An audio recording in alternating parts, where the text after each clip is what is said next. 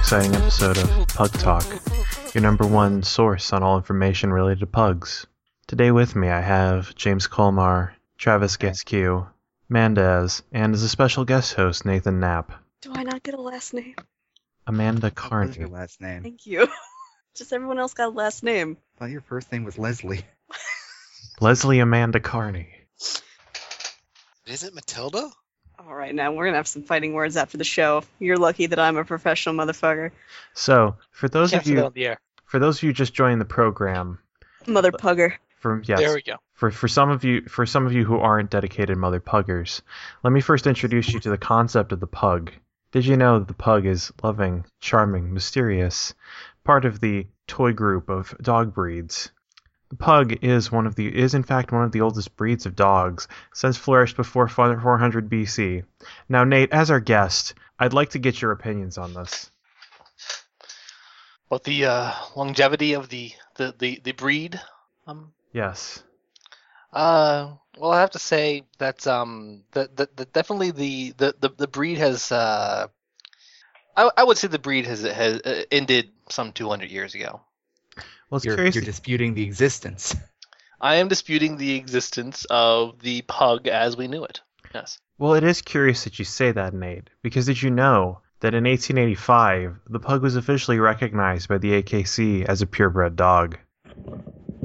You may be interested to know that pugs are eager to please you, but you must be warned that they are clowns at heart, and they have as many as 2 colors and 0 markings.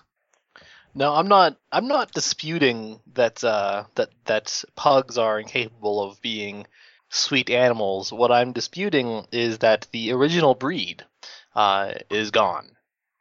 Fascinating. Ah, yes, body snatchers. Travis, I have to admit though that some quality remains. After all, in 1981, the first pug won the Westminster Kennel Club Dog Show, and that pug was named Dandy's Favorite Woodchuck. No one's going to suggest here that the Westminster Dog Show is a crock of shit, but excuse me, pug shit. Control yourself. I'm sorry. This is a family show. Yeah, pug troll yourself, Amanda. I mean Leslie. Now, Leslie, since you did bring it up, did you know that according to the AKC, the pug is in fact the 33rd most popular dog breed, and they are. I would believe that. They are charming, loving, and mysterious. Ah, yes, there is no greater mystery.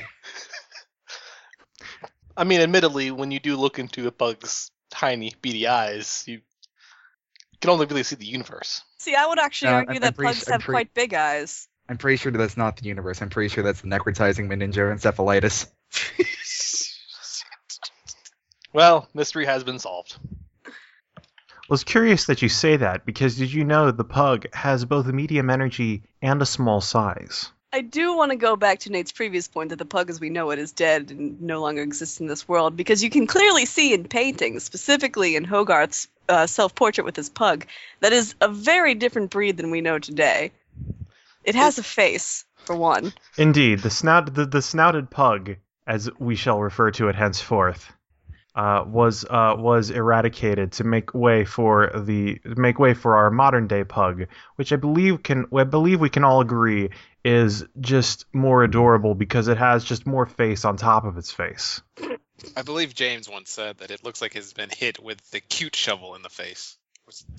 It seems like something I might have said, yes, though I would take care to how you referenced my earlier work. There have been many changes in perspective over the course of my career. Much like the face of the pug. And I would take issue with the fact that you claim it has no face. The face clearly remains. The snout is what's in dispute here. Ah, inverted almost to a point. Ah, yes, the conical pug that's still in development. Now, Travis, I'm interested in your point of view as a general dog obsessor, where pugs lie on your scale. A dog fancier. Yeah. If I can punt the dog, it is not high on my list. I almost said Doug Fancier. I'm sorry, that's a different show hosted by our own Mr. Olmstead. Look for that next week. Pugs fit this nice little niche that they can sit in your backpack, and they sound like they're constantly sneezing or struggling to breathe, so they're kind of adorable in that, but I prefer the larger breeds. Multum in parvo, as is often said about them. Oh, do you hear that sound? That means we have a question from listeners. This question comes in from Lisa, member since 2013. It reads, how to keep my pug from overheating? I have a chubby pug, and I'm trying to put on a healthy diet and regular exercise. Summer is approaching, and that means I can't have him outside for a long time when the sun is at its hottest. I've been taking him on long walks, and when summer's here, I plan on going hiking, easy trails. But I want to bring him along on hikes. We plan on going early mornings where the heat won't be too bad. How do I take my pug and hike safely so he doesn't overheat or anything like that? What steps should I do or watch for? Pug cleats. The broke ruler is actually one of the more ingenious ways I've seen. You walk him until he gets tired, and did you know pugs love cold and dark places? You just drink all your beer and put the pug inside until they're nice and cold, and then you take them out. Walk them again. Rinse and repeat. Now, we do have to say for all of our listeners that Travis is, in fact, sponsored by Bro Cooler. Now, I must emphatically make issue with this because, you see, pugs are much like chinchillas in that they cannot actually get water in their fur or it'll start growing mold. They have to roll around in dust for that very reason to clean themselves. So, in fact, to keep them cold, you have to put them in a watertight vest that is filled with ice. And cleats, as I mentioned before. Pug cleats. Yes, cleats, too. Thank you, Leslie. But it keeps their feet cool. Yes. It's hard to cool their legs. You see, by attaching cleats to the pug, you more easily ground them, and they're able to radiate their heat into the earth as God intended. Though be sure to put socks on them that wicks their sweat away, because again, mold. So then, back to our original topic. Did you know that the pug is well described by the phrase multum in parvo, which means a lot of dog in small space? I said that very thing earlier this conversation. Fascinating. In fact, I often say that of my own pug, the Notorious P.U.G. Leslie, do you have a question? No, I'm sorry. I'm just imitating my own pug. The impersonation is quite adorable. Leslie, you haven't told us about your own pug. Can you tell us more about her? Well, Diane Pugglesworth is the joy of my life, to the point where I often can't think about her without a single tear coming to my eye, much like what is happening now. Every morning, I wake up with my feet covered in a solid half-inch coating, you would say, a glaze of her saliva, as she waits for me to give her her daily breakfast of 5 pounds of minced garlic. And every afternoon, I will put her on the bottom of my feet as I lay on the flat on my back on the floor and raise her up and pretend she's a superhero. That's an activity that she loves in particular, I would say. It's a very imagine the minced garlic will make that a pleasant experience for either of you. Oh no! It's wonderful. You get used to it. You really like how parents have gotten used to the scent of their children's grossness. It's just all about love. It's all out of love. I'm sorry, I can't tell you about children. That's okay. I don't think anyone of us I've sacrificed my life to the life of a bachelor to support Notorious P.U.G. It's a sacrifice we all must make. Oh, there's that sound again. That means we have another question. This time coming in from Delaner59, member since October 30th, 2007.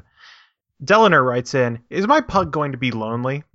I'm in the city south of downtown Seattle with a 4.5-year-old pug. There are pug gatherings on the north end. Should I drive the extra mile for my dog's happiness? Always. I mean, yes, absolutely. If you can justify just not working anymore. And devoting your 24.5 hours of the day to your pug, that would actually be more ideal, I'd have to say. I have to say, I really agree there. And since we brought it up, I'm just going to remind everyone how incredibly lucky we are that our good President Obama has donated an extra half an hour to every single day for the rest of our lives so we can have a 24-and-a-half-hour day. Thanks, Obama. Thanks, Obama. Wait, what's this? I've been living under a rock. Well, Travis, while you were living under the rock, Earth was moved into the orbit of Mars. And also to the same relative revolution, apparently. Rotation. Rotation's the word I was looking for. That's all right. Once again, Matt Campen has seen it fit to change the topic to be about space somehow. Listen, we all have our. Well, we had to look. It was the Earth, the bros, now the space. Listen, it's okay. All creatures have problems, like my Pusky. You know, he can't be born a pug or a husky. Had to be both. But God bless him, he tries. Oh, anything with the word "puss" in it, though. I'm sorry. I think the Pusky is a fine breed, though. It's very dignified. Indeed. I also forgot to mention that moving the orbit of Earth into the orbit of Mars is also a good way to keep your pug cool. How many pugs have been to space, Matt? That's extremely cool. How many pugs have been in space? Well, it's a difficult question to answer, Amanda. All pugs exist at some point in space, and also some point in time. From some philosophical standpoint, it's the same question as how many pugs exist. How many pugs have been in deep space, Matt? In deep space, well, there was the in the late 60s, there was the exploratory mission launched to Europa, which fell to the great patriotic pug, whose name I forget at this moment, but will come back as soon as I can remember something that's probably funny. I remember that project, the Puget Mad Astra project. That was Giganticus. Ah, yes, Giganticus. Yes, the largest pug ever birthed, used on that mission. As an analog for a tiny human, also as ballast. Well, of course. This Four also apples tall, they say.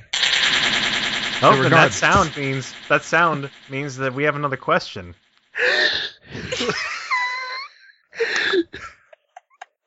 So this question comes from Jessica, June 24th, 2013. Please help. My 5-month-old pug likes to eat poop. My 5-month-old pug likes to eat poop. The thing is, I can't monitor her 24/7. I usually leave her in her crate when I have to go to school, and that's when she eats her poop. I have no idea how to stop this. I give her bananas, because someone told me when a dog eats poop, he needs some kind of mineral that can be found in bananas. That would be potassium, I believe. Depends on the dog. Specifically, what you would want to do to make it so it doesn't eat poop would be feed it pineapples, as it excretes an enzyme and the flavor generally makes it so poop is less tasty for all dogs in general, not just pugs. Incidentally, if you really want to do well for your pug in that case, quit school. You should be with your pug for 24 hours, well, 24 and a half. And just make sure that that is. The animal was your world, you know? Yes. As stated before, move to Mars, devote 24 and a half hours a day to your pug. And if I could take this moment to actually share a little bit of trivia that I learned on Jeopardy today. Unconventional source, but okay. Well, I accepted, Leslie. Yes, well, I that's how I get most of my knowledge. Many, many episodes of Jeopardy. I'd like to bring your attention, any dog owners who may be out there, pugs or otherwise, but pugs are preferred, to be on the lookout for something called gastric dilation volvulus, gastric torsion, which, and this is a real thing, a dog's stomach will turn around inside of it. And so it's similar to bloat? And yes, it will lead to gases being trapped inside and general uncomfortableness of the dog. And I found that very fascinating. Death. And terrifying. Ah, yes. Yes, that usually, I believe the solution for that is actually a very costly surgery. Something like that, but if it gives new meaning to the phrase "having your stomach tied up in knots." Thanks, Leslie. That's how my first pug died. I'm sorry, James. I'm sorry. But, I mean, as we all know that, I mean, Leslie is right about one thing. The pug is a very anxious creature. It's definitely very nervous and scared of most things, really. Who isn't? Can you provide a list of things that pugs are afraid of? The bills, to be specific. Pugs will pace about and snort in displeasure at the very thought of their finances. Remember to keep your pug's checkbook balanced. Yes, that's of course. The pugs are terrible at keeping their checkbooks balanced. They also are prone to bouts of nervousness and anxious energy whenever they watch the stock markets. You definitely want to keep the remote control away from them so they can't actually access Fox Business News. Keep it on the Food Network. That's my suggestion. I hear the pugs do, in fact, chopped. Those, yeah. And that Rachel Ray. We have another question coming in. Oh. I apologize. I have my own separate hosting computer. This comes from Vern O, cross-posting on askingtoexpert.com. My 10-week-old pug puppy has an outie belly button. Our pug puppy, Petunia, named after Porky Pig's girlfriend since she snorts, has an outie bee. Do a Google search for umbilical hernia dog and you will see lots. But the great advice I can give to you is to not breed your dog. Thank you, Vern. That is not a question. Did it end with a question mark, though? The first sentence did, but nothing thereafter. Well, Vern, I believe this is a rare case in which the asker has in fact answered their own question. So thank you for writing in. Do not breed your dog, Vern. Just don't do it. Sage advice. Hold on, let me bring P.U.G. into way on the topic.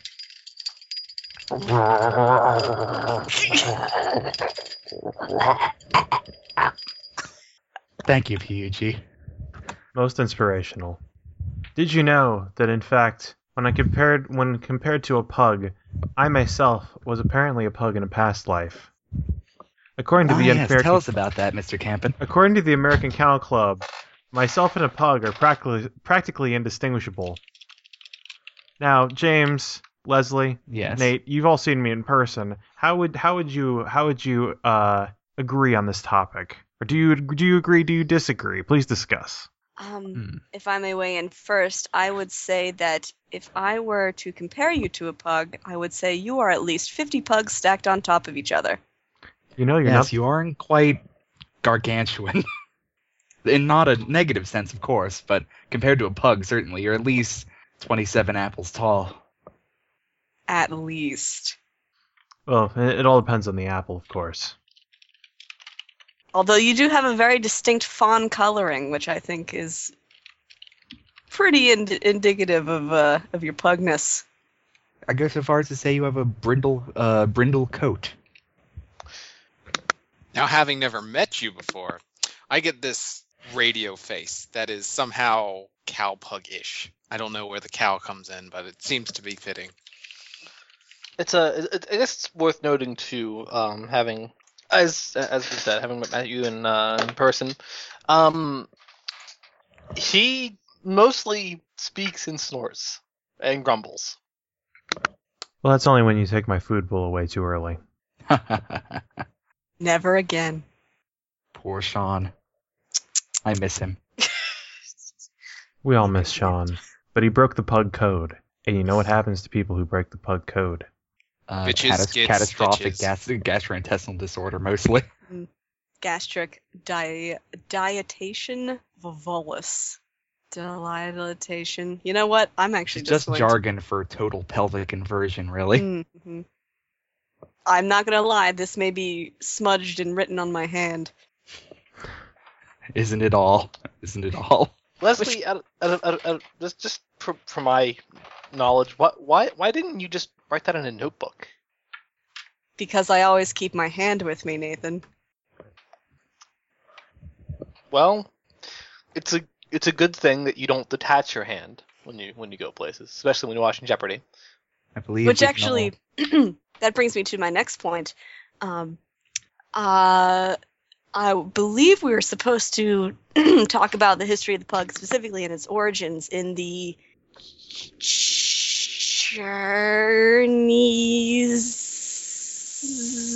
China. Yes, thank you. Thank you for picking up the ball there. I believe your question, though, can be rephrased in the form of a classical breeder question. It's been asked about the breed for quite a long time now. Has any pug really been far as decided to use even go want to do look more like? It's a fascinating question. I believe many have said that any pug is go to do more like. Exactly. It's just common sense. Yes. And with that note, we have one final question. Coming in from MomJosh12, member since May 10th, 2014. My pug's face look like she's sad. Is she sad? My puggy's face looks sad, and every time I made her happy, she still looked like she's sad. Update. This question is about dogs. Sad is not exactly the word for it. You see, your pug is most likely forming some form of existential dread, which of course is a much more profound emotion than mere sadness.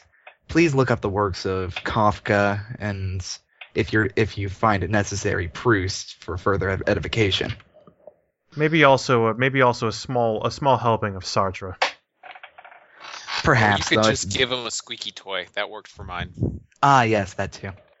That usually staves off my own existential dread whenever I'm experiencing it, actually.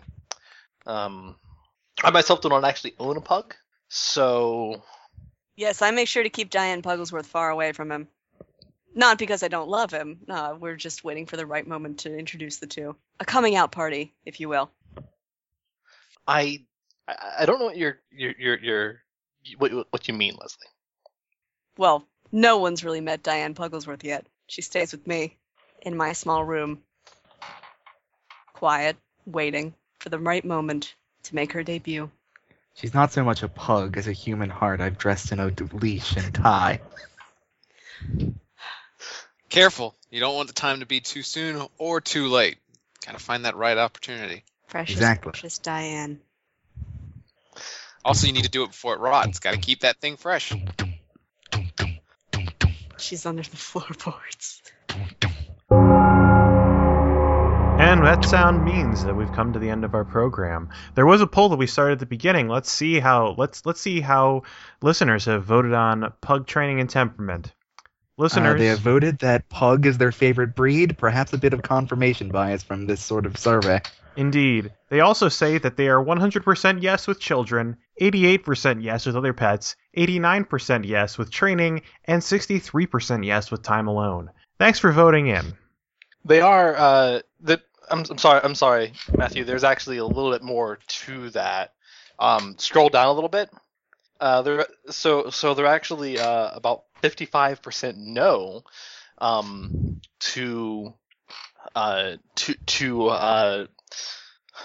marital forgiveness, actually. Oh, I did miss that one. There's a couple other ones below that too. And they are also 0% to finances. Yes, my pug is a terrible spendthrift. 100% yes on Teen Vogue. Well, I mean, who isn't? Now Vogue. Leslie, I don't think anyone but pugs are, actually. Yes. It is said that heaven has no rage like love to hatred turned, nor hell a fury like a pug scorned. Beautiful. Thank you, William Congreve, from the Morning Pug. And with that, we shall come to the end of the program for today. Thank you for listening. And remember, until next time, stay repugnant.